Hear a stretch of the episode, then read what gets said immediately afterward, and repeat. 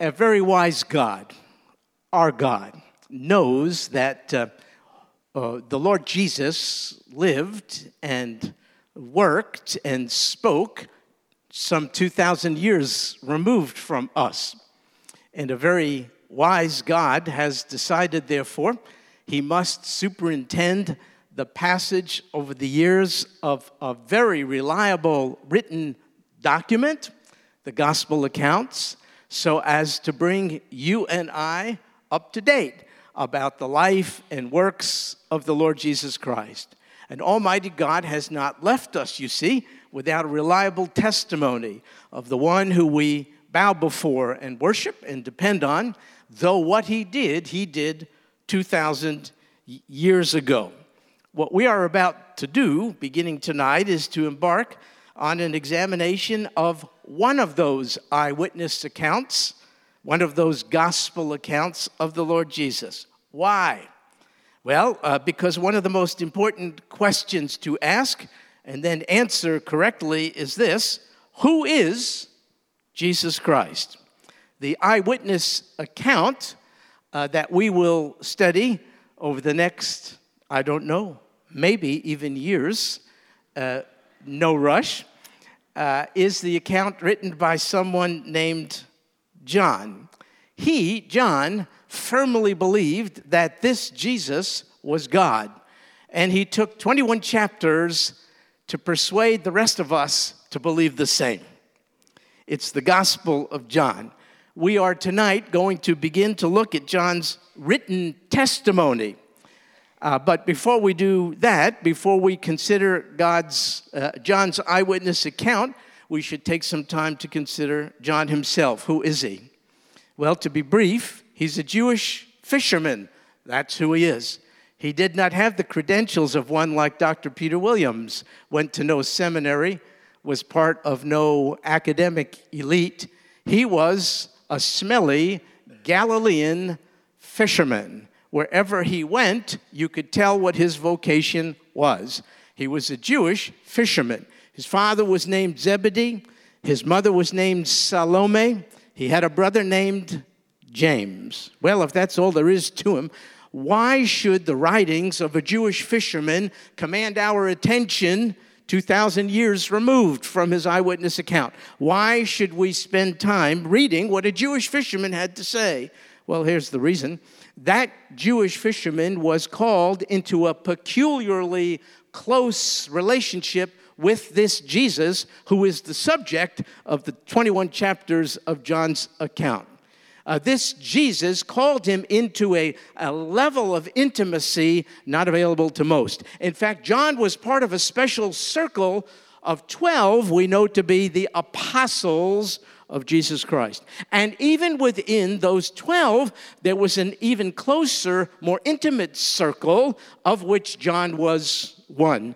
In fact, he is referred to in his own account by the Lord as the disciple whom Jesus loved. This John is fully equipped to testify about the character of this Jesus because he was closer to him than most. Do you know that John wrote not only this biography, this story of Jesus, the Gospel of John, he wrote in total five New Testament books. That's really something. He wrote First John, Second John, Third John, and then he wrote finally the final book of the Bible, the Revelation given to John. He wrote five New Testament books. He wrote an account of the life of Christ at a time when thinking about Christ was getting out of hand.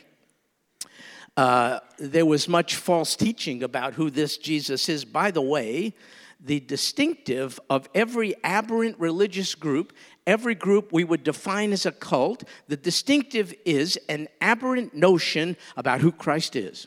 If you want to determine whether something is an orthodox Christian faith group or not, see what it has to say about the Lord Jesus Christ. Every group we would define legitimately as a cult has a distorted notion of who this Christ is. Well, cults uh, even the ones we have today, were preceded, even 2,000 years ago, by similar religious groups who distorted the very nature and person of who the Lord Jesus Christ is. Now, when John wrote this, there already were in existence three other eyewitness accounts of Jesus the one written by Matthew, and then Mark, and, and by Luke. So, why do we need John's report? Very interestingly, what John tells us about contains material not found in the other three gospel accounts. In fact, 90% of what we will read in John's gospel is unique to him. He wrote his gospel about 20 to 30 years after the others. And in 20 to 30 years, oh my goodness, that's sufficient time for there to be the rise of very discrepant notions of who the Lord Jesus Christ is. And John decided, I've got to do something about it. I've got to confront these cult groups and I have got to confirm the truth about the Lord Jesus Christ. I've got to persuade non believers of who he is, and I have got to reinforce an orthodox perspective amongst believers with reference to who their Savior in fact is. John wrote this when he was in a place called Ephesus. It's a real place. It's in uh, modern day Western Turkey. Some here perhaps have been to Ephesus. I was there. I had the privilege some years ago. It's a fascinating place to be. It's a very real place. John was there in Ephesus at the time. It was between the years 80 and 90 AD. We can't, I think, be too more precise about it, but that gets us close enough. In other words, he was writing his gospel about 50 years after the time when Jesus was on earth and walking hand in hand with John, the beloved apostle. About 50 years removed from the situation. That makes John, at the time of the writing of his story, his account, makes him an old man. In fact, he only has a few years to live uh, at the time of the writing of this gospel. He will die in just a few years after he wrote this. I suppose he knew it was coming.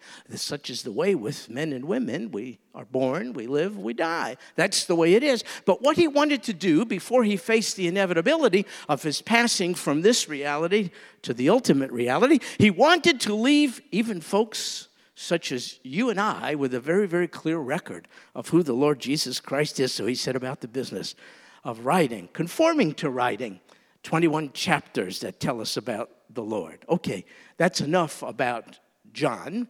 Now let's just dive in and take a look uh, at what he says. John chapter 1, that's where we are, good place to start. John chapter 1, verse 1, and that's all we'll look at tonight. John chapter 1, verse 1. I think you'll see it's enough. Listen to this. In the beginning was the Word, and the Word was with God, and the Word was God. Simple, clear, plain English. Three declarative statements, if you look at it. Here's the first In the beginning was the Word. Here's the second and the Word was with God. Here's the third, and the Word was God. We're done. Amen. Let's go home. I mean, it's clear. Oh, but it's deep and profound. And such is the paradox uh, of the Gospel of John, as you will see. It's uh, clear enough so that even a youngster can know of and understand John 3:16 but it's deep enough so, so that uh, one of the breadth of knowledge Dr. Peter Williams can spend the better part of his adult life plumbing the depths of the Gospel of John. It's so clear and so deep that someone said the Gospel of John is like a pool of water in which even a youngster can wade, but in which an elephant can swim. There's something in it, you see, therefore, for all of us. We'll see the clarity of the words in John's eyewitness account, but we'll also see how profound and deep it is. He begins with this phrase In the beginning was the Word. His readers in the first century, his readers today, I think, would be compelled to ask, just on the basis of this statement, the beginning of what? He said, In the beginning was the Word. You would ask, logically, beginning of what? Ah. The beginning before there were beginnings. In timeless eternity, before everything that began was, then the Word was. Before the creation of the heavens and the earth, prior to this, at the time preceding all that we know, was the Word. At the point of time when all created things began, the Word already was. There was a point in time when everything in our space time dimension began, but the Word never began. The Word was always. These uh, opening words by John, don't they bring us back to the opening words of the Bible? Genesis chapter 1, verse 1. In the beginning, God created the heavens and the earth. John is saying God created the heavens and the earth and all it contains, but the Word already was. The Word was not created, the Word had pre existence. The Word never began, the Word always was. John is building the suspense. I'm telling you, his readers were asking, Tell us then, John, who or what is the Word? And uh, to relieve the suspense here tonight, let's do something which I don't recommend. Let's skip and go to verse 14 just for a second. And we'll find out who the Word is. John chapter 1, verse 14. And the Word became flesh and dwelt among us, and we saw his glory. Glory as of the only begotten from the Father, full of grace and truth. Can you tell me who is verse 14 referring to? That's Jesus. So now we know the word who John is speaking of in verse 1 is none other than the Lord Jesus Christ, which leads to this question if that's the case, John, why are you playing games with the word? Instead of opening with, in the beginning was the word, why don't you say, in the beginning was Jesus? Why don't you just make it easy on us and then we go home? We're done. Why do you open in such a perplexing and mysterious way? Why are you denying the reality, the obvious reality, that the word is a reference to Jesus? Well, he's not going to deny it. But you know what he's doing? Sequentially, incrementally, step by step, he's building his case. He knows who his audience is. You know who he's writing to? Everybody. But in particular, he's writing to non Jews and Jews. He's speaking to Greeks and he's speaking to Jews. Now, these are two groups who have little or nothing in common in John's day, and they have, oh, uh, a lot of things to separate them, even in this particular day. And, uh, and John is aware of the fact that he, he has to persuade both disparate groups that Jesus is the Word. And he is aware of this. Both groups, though they be different, had a notion in common. They both had a perspective, both the Greeks and the Jews, on the Word. So if John opened with this, in the beginning was Jesus, the Messiah, the Greek readers would say, What? They would have no idea what he's, they have no concept, no frame of reference. But if he says, In the beginning was the Word, uh, they wouldn't have heard it that way. This is how they would hear it. In the beginning was the Logos, L O G O S. That's what they heard. In the beginning was the Logos. Now he has them. Why? Because Greek philosophers in the day were persuaded of this the universe is going to devolve into chaos. It's uh, subject to change and flux. And the cosmos will be characterized by chaos apart from the orderliness imposed upon it by the logos. Three Greek words cosmos, chaos, logos. Who was the logos in the mind of the Greeks? Not a who, was an it. It was an impersonal force uh, that held the otherwise haphazard universe together. The force is uh, responsible for the beginning of all that is, and what's more, the force uh, keeps what is from spinning out of control. It is the Logos. We worship the Logos. And so John was speaking their language, and So he's beginning uh, on familiar terms, and his goal is this he wants to show the Greeks of his day that the Logos is the Lamb. He wants to show the Greeks that the impersonal Logos, the abstract conceptual force, is a person. The Logos is Jesus. Uh, and they are listening. Now, what about the Jews? Well, the Jews have this notion that when you see the phrase the Word of God, it's often a, a synonym for God. The Word of God in Judaism means God. Uh, John, himself being Jewish, his name was Yochanan. Yochanan, understanding Jewish thinking, essentially said, Jesus is God. The Word of God which was Jesus is God. So you see, he came to Greeks and said the Logos, the power which made and sustains this ordered universe, is Jesus. And at the same time, John came to Jews and said, the Word of God is Jesus.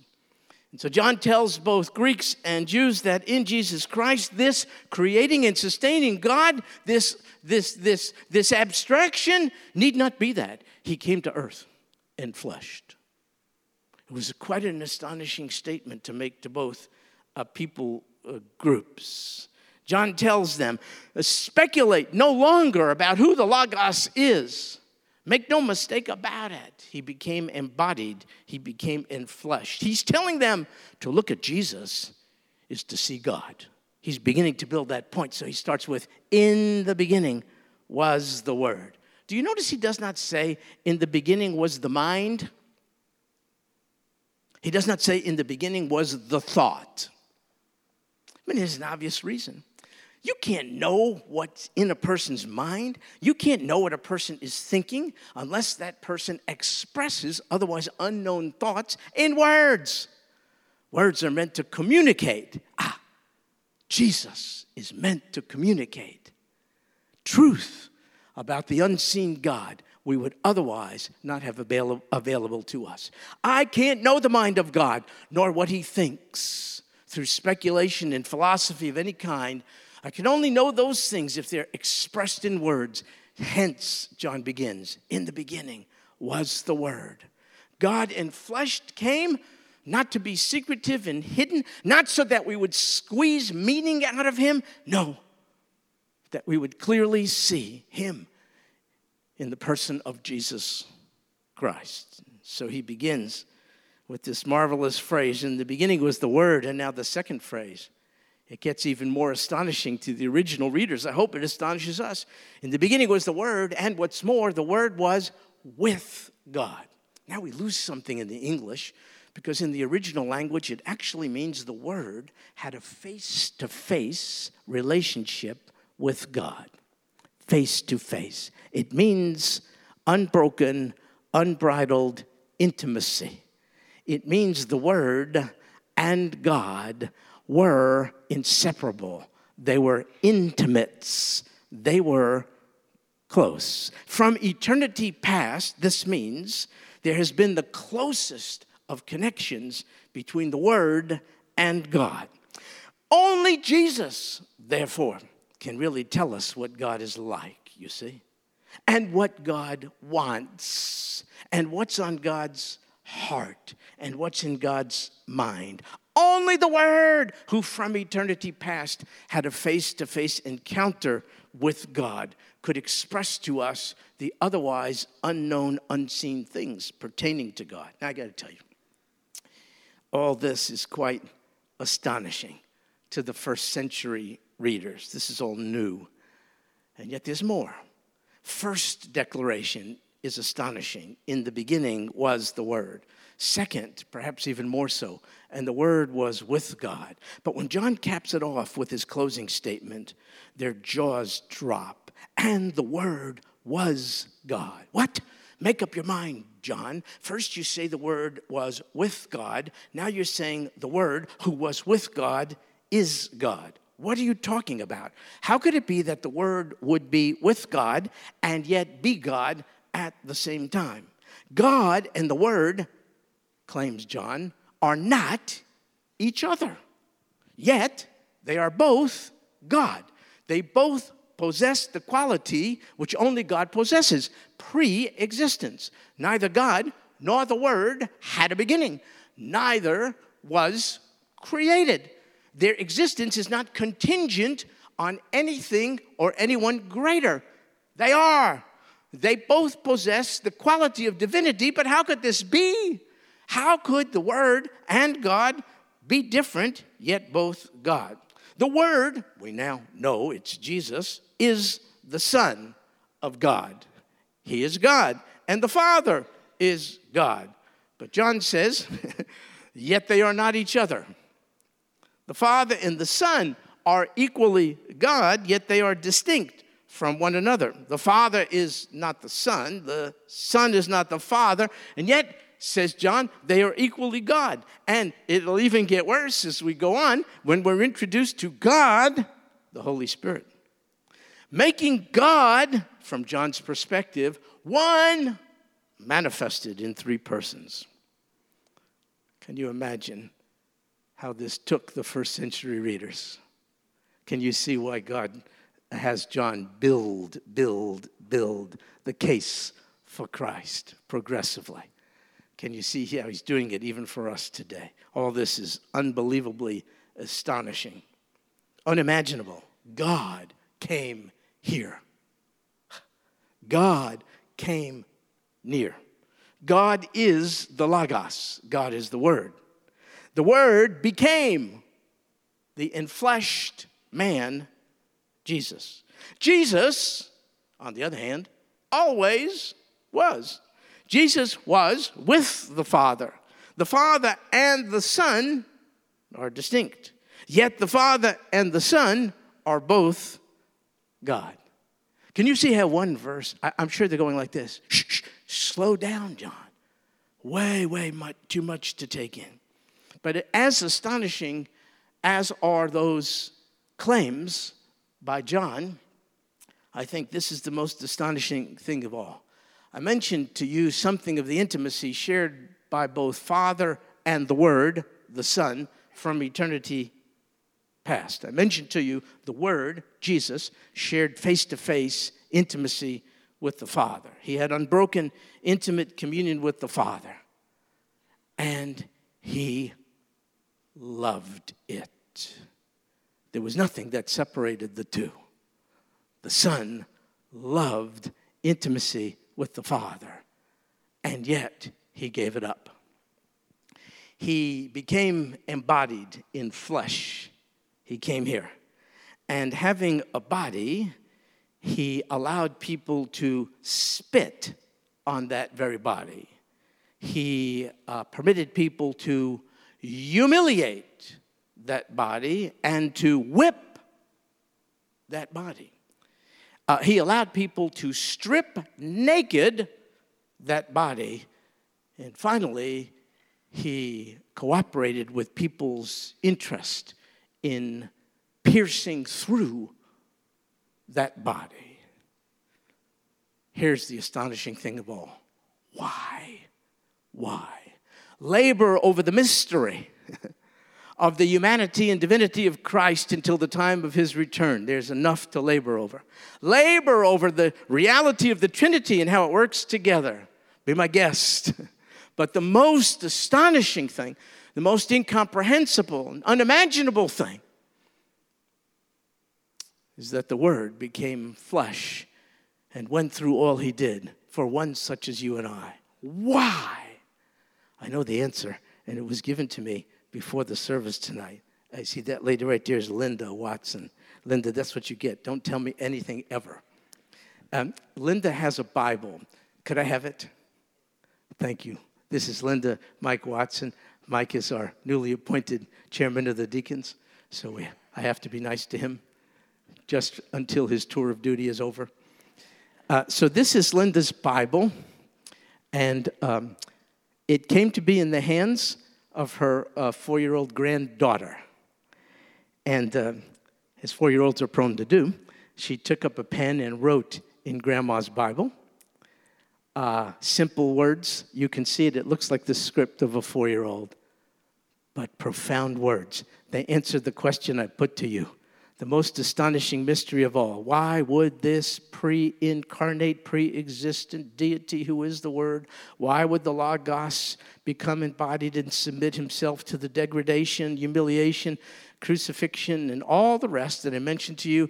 A four year old has the answer Jesus and God loves you. John's Gospel, a pool in which a child can wade and in which an elephant can swim. A young child has the answer to one of the cosmic questions of all Why, God, would you have subjected yourself to all that you did for one such as me? I repeat the words Is it Emily? Emma, who's your granddaughter. I repeat the words of Emma. Jesus and God loves you. A four year old knows they're different and they're the same. a four year old somehow has come to grips with the fact that Jesus and God have authority. They're both divine, they're both transcendent, and both of them, though they're equally God, both of them have you and I in common. Jesus and God loves you. Emma is a profound theologian. Listen, folks. Don't let that which is inexplicable cause you to stumble over that which is obvious. Jesus loves me, this I know, for the Bible tells me so. Eventually, maybe, we'll get to perhaps the most popular verse in all the Bible, John 3:16. I don't know, it seems like eons away from where we are.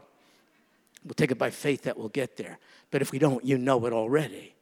It's an answer like that which Emma gave to this profound and astonishing question Why, Logos, pre existent deity, you who enjoyed such unbroken fellowship with the Father, why would you have sacrificed it all for one such as me? For God so loved, loved to such an extent, the world, not what the world does, not the ways of the world, no, those who populate the world. For God so loved the world, how is it demonstrated? That he gave. He didn't write songs about love. he put shoe leather on his loving heart. He became a giver. The uh, most extraordinary giver of all time. For God so loved those who populate the world that he gave his what? Only begotten. One of a kind, irreplaceable. He doesn't have another on the shelf. Only begotten son, not sing, son. Why? That, this is my favorite word in all the Bible, that whosoever that's the most inclusive and inviting word in all of Scripture. In this day and age where, when we're all so quickly offended about being left out, whosoever leaves out no one. Are you black? You're part of the whosoever. Are you white? You're part of the whosoever. Are you old? Are you young? Are you male? Are you female? Are you Jewish? Are you Gentile? whosoever would believe in him would not perish. What's the option? But have everlasting life. This is the most astonishing thing in John's gospel that he would love one such as you and I. Folks, if the Lord tarries and we get through 21 chapters of John, uh, you will be more persuaded by John than ever before that faith you may have placed in the Logos, the Word, Jesus, is not in vain.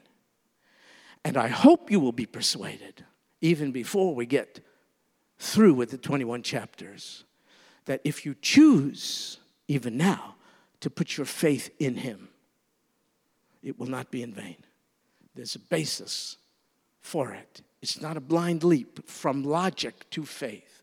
No, there's a basis for you to believe that Jesus is God who came to be man so as to suffer and die for men and women such as you and I.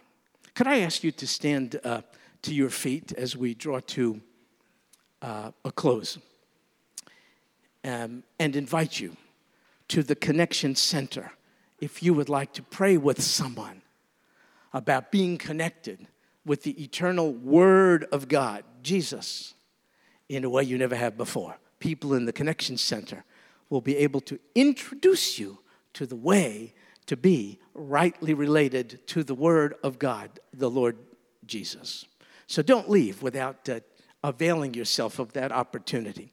And I'd like for us to leave on a, uh, we got a little uh, theological and stuff like that. Uh, but I like the simple words of this little song, which I'd like for us to close with. I remember the first time I heard it, I was in the military uh, overseas, and uh, a Christian artist came over to entertain the troops, that kind of deal. I was in the crowd, and I heard this song, and it just took me. I was a new Christian at the time, and it just got me. In fact, I told my wife when I die, I'd like someone to sing this at my funeral. So please re- remind her if she, she forgets. She's, right now, she's focused on the life insurance part of it all. But, you know, I want this song. It's a beautiful thing. John's objective is to turn our eyes upon Jesus, don't you see? That's his objective. He wants us to look full in his wonderful face. Why? So the concepts and the hardships and the adversities of life will grow strangely dim. How? In the light of his glory and grace. You know this one? Let's sing. Turn your eyes upon Jesus. Look full in his wonderful face. What'll happen? And the things of earth will grow strangely dim in the light of his glory. Thank you, O eternal, pre existent Word of God, for loving us in such an astonishing, in such an astonishing way that you were willing to come here, near, and fleshed, and to be subjected to such abuse and humiliation and all the rest, so as to pay for us in full measure the penalty for our sin. Thank you, O oh God, for the fact that your ways are incomprehensible.